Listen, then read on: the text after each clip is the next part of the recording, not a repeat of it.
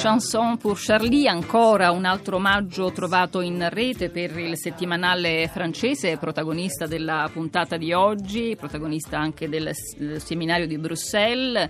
Eh, vi ricordo che la trasmissione sarà in podcast, risentirete le voci ascoltate finora, ma adesso ce ne sarà un'altra. Continueremo a parlare di eh, libertà legata alla cultura, ma cercheremo di capire anche dove quando, come nasce una vera cultura europea. Io ringrazio e do il benvenuto a Pietro Greco, qui accanto a me. Buongiorno Pietro. Buongiorno a te e buongiorno agli ascoltatori. Che per qualche minuto sarà nella parte dell'intervistato e non de- dell'intervistatore, poi alla fine di Radio Tremondo lo ascolterete al microfono alla guida del, di Radio Trescenza, appunto.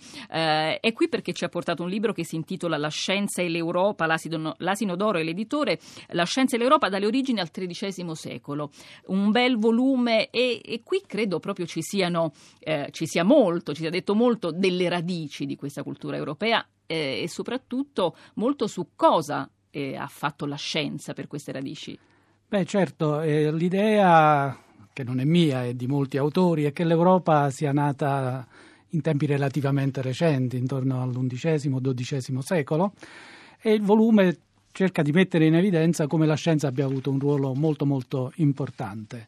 La scienza e la contaminazione delle culture, perché la scienza è nata in Europa grazie, il primo scienziato creativo in Europa è stato Leonardo Fibonacci, Fibonacci un pisano, infatti si chiama Leonardo eh, Pisano, che aveva studiato però in Nord Africa, si era formato, aveva acquisito le conoscenze matematiche, era diventato un matematico importante ed era poi tornato in Italia ed è stato scrivendo un libro, si chiama il Liber Abaci nel 1202, che è stato il primo libro di un scienziato creativo sul suolo europeo. Quindi è un po' come se cominciasse lì l'Europa o la cultura europea, comincia anche un po' in ritardo. Possiamo dire che l'Europa arriva, arriva tardi, però poi riguadagna terreno. Certo, l'Europa è l'ultimo tra i continenti connessi, ovvero l'Asia e l'Africa, a, ad apprendere la scienza, a, a misurarsi con la scienza. Primi erano stati gli abitanti del bacino del Mediterraneo, in particolare i greci ellenisti. Ricordiamo ancora oggi i grandi nomi di quella scienza, Euclide, Archimede, Ippocrate e, e così via. Poi però la scienza si è diffusa in Asia, in Cina, in India, è stata ripresa e rielaborata dall'Islam e infine appunto nel XIII secolo è giunta in Europa, buon'ultima l'Europa. Buon'ultima però poi ha saputo, ha saputo creare il suo posto, ha saputo creare la sua qualità, ma c'è anche una parola che fa rima con Europa anche nel caso della scienza, cioè democrazia. La democrazia infatti è stato un, un tema molto importante fin, fin dall'inizio perché la scienza in Europa nasce io mm, propongo alla corte di Federico II, cioè non proprio un democratico, diciamo, però, non, esattamente. non esattamente un democratico, però uno che aveva uh, l'idea che la contaminazione culturale, la tolleranza tra le culture fosse fondamentale. Infatti alla sua corte c'erano non solo italiani, europei, ma c'erano greci, c'erano ebrei, c'erano islamici, tutti insieme.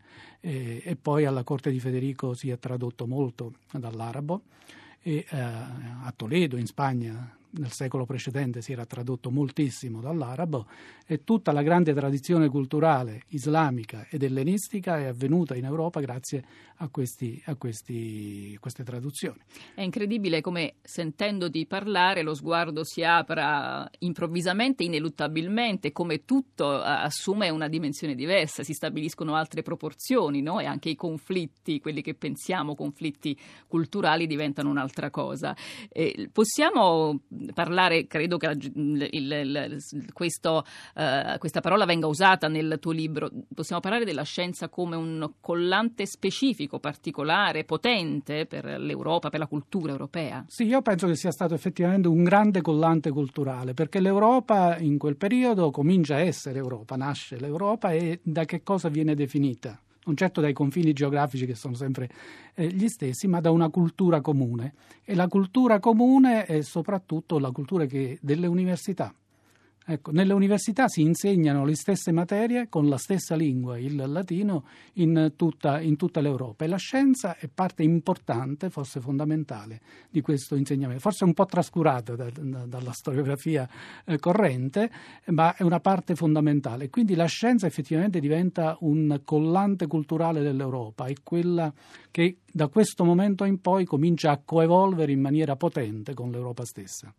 E la rende eh, diversa, alternativa da altre culture, diciamo, ce ne fa un soggetto unico nel, in campo oh, scientifico. Il processo è lento ma è importante, nel senso che c'è un grande sviluppo nel XIII e anche all'inizio del XIV secolo, poi nel Trecento appunto c'è una grande crisi, la peste, una crisi economica, sociale, eccetera, quindi c'è una sorta di interruzione e il percorso riprenderà in maniera diversa nel 400, con il Rinascimento, nel 500. E allora rinasce la scienza europea. Da quel momento in poi l'Europa, che era stata l'ultima dei continenti connessi ad aver appreso la scienza, comincia a essere leader comincia a essere leader. Il libro si ferma, um, appunto, eh, ridiciamo il titolo, La scienza e l'Europa dalle origini al XIII secolo. Si ferma lì, ma le cose dette finora, le caratteristiche eh, rimarranno. Mm, possiamo dire lo stesso, la scienza come collante, la scienza come fattore identitario. Eh, è, la scienza, ha continuato ad esserlo, è tuttora così? Oppure... La scienza resterà un grande collante culturale dell'Europa. Paolo Rossi, un grande storico dell'idea, diceva che non c'è un luogo dove è nata la della scienza moderna del Seicento perché quel luogo è l'Europa. E ancora oggi, fino all'inizio del XX secolo, l'Europa era il grande collante culturale del, del, del, nostro continente, la scienza era il grande collante culturale del nostro continente. Beh, mm, possono essere le parole giuste queste per chiudere. Quel luogo era l'Europa, l'Europa. quindi eh, intesa nel suo insieme. Grazie a Pietro, grazie, grazie a, a, Pietro Greco. Adesso è il tempo di scambiarci di posto, non prima di avervi ricordato ancora il titolo di questo bellissimo libro, La scienza e l'Europa dalle origini al XIII secolo, l'Asino d'Oro edizione. Radio Tremondo si ferma qui. Grazie a Fabrizio Paccione, Costanza Confessore, Marina Lalovic. Noi torniamo domani alle 6.50 per leggere come al solito la stampa estera. Adesso restate in ascolto con Radio Trescenza e con Pietro Greco. Mondo3.rai.it andateci per ritrovare gli articoli che scegliamo ogni giorno e anche per ritrovare le nostre trasmissioni. Allora, buon lavoro Pietro. Grazie e buon lavoro anche a te. E buon ascolto a voi.